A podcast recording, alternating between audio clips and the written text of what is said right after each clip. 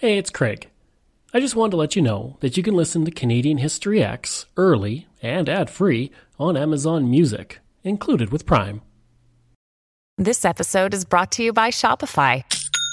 Forget the frustration of picking commerce platforms when you switch your business to Shopify, the global commerce platform that supercharges your selling wherever you sell. With Shopify, you'll harness the same intuitive features, trusted apps, and powerful analytics used by the world's leading brands. Sign up today for your $1 per month trial period at shopify.com slash tech, all lowercase. That's shopify.com slash tech.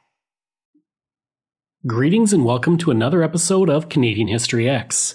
If you like, you can support the podcast for as little as $3 a month. Just go to patreon.com slash CanadaEHX. You can also donate to the podcast by going to CanadaEHX.com and clicking donate. Don't forget, I have three other podcasts out there. From John to Justin, which releases every single Friday, Canada's Great War, which releases every single Sunday, and Coast to Coast, which releases every single Thursday. I do all these podcasts full time the writing, the research, everything. So every dollar you give helps keep it all going. You can email me at craig at canadaehx.com. You can find me on Twitter. My handle is Craig Baird, C R A I G B A I R D, and I'm on Instagram at Bairdo37. Long before Europeans ever arrived in the area, the Blackfoot and their precursor cultures lived on the land that covered the area of Picture Butte. At the time, the bison stretched across the horizon and were an integral part of the culture of the Blackfoot. As time went on and Europeans started to arrive from the east, the Metis and Cree would be pushed into the Blackfoot territory at Picture Butte, which created conflicts.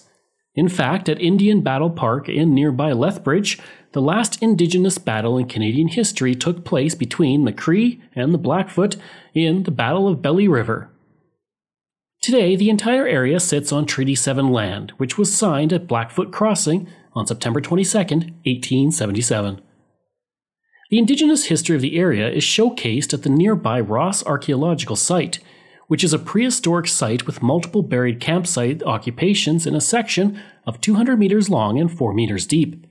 As well, there are several cultural materials that have been found at the site that show at least six occupations dating back as far as 1400 AD.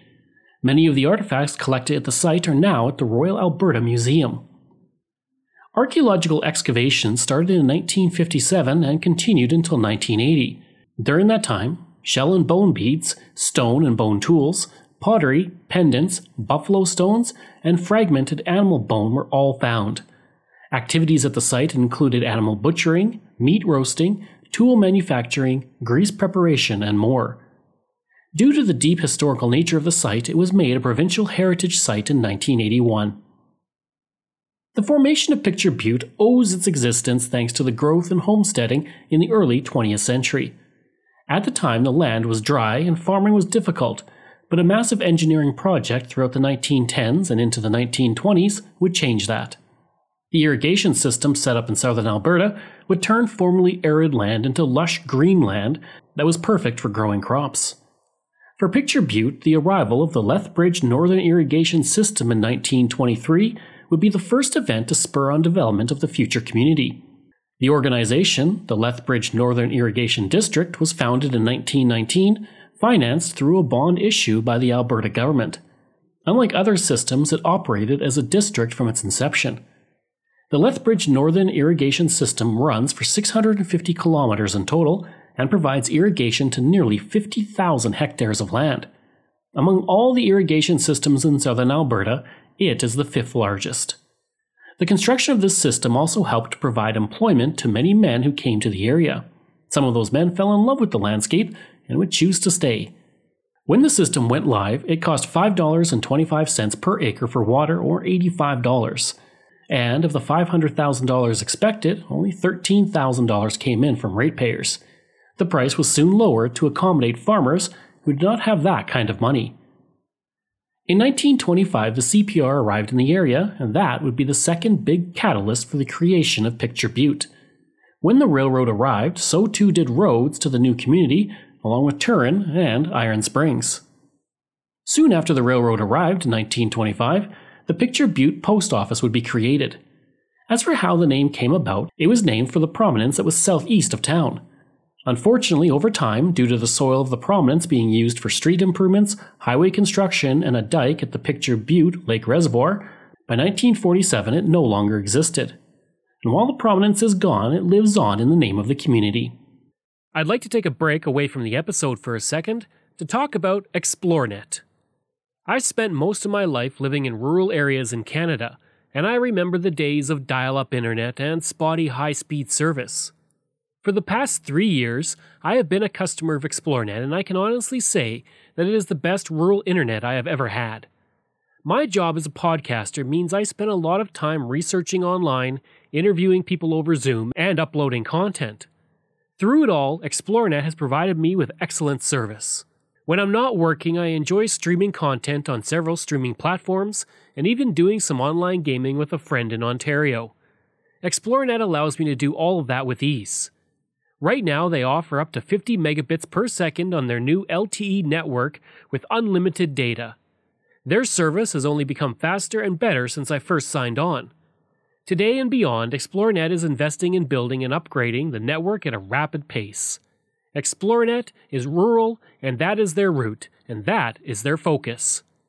For more information about rural internet options in your area, go to xplornet.com or call 1 866 285 2253.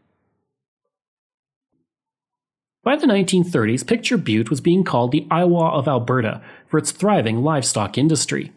In 1938, 3,500 cattle and 20,000 lambs were being fed at the feedlots in Picture Butte through the winter. The total value of the cattle and lambs feeding at lots in Picture Butte that winter was $350,000, or $6.4 million today. That is no small number considering it was the Great Depression. The feedlots were a major source of revenue for Picture Butte. Some of the lots, built using 100,000 feet of lumber, could hold 1,000 cattle at a time. The role of Picture Butte in livestock feeding continues to this day, with several massive lots that accommodate thousands of head of livestock. For that reason, Picture Butte is known as the livestock feeding capital of Canada. One of the biggest events in the early history of the community was the construction of the sugar factory in 1935. Construction of the beet sugar factory began on May 15th of that year, and Picture Butte was chosen over many other sites due to its adequate and convenient drainage, its railway facilities, and fuel close at hand. The fact that there were several beet crops in the area also played into the decision. The factory was no small building, its construction would cost 1.5 million or 30 million dollars today. Construction would continue through the year and farmers seeing the opportunity would increase local sugar beet acreage by 6,000 acres or a 40% increase over the previous year.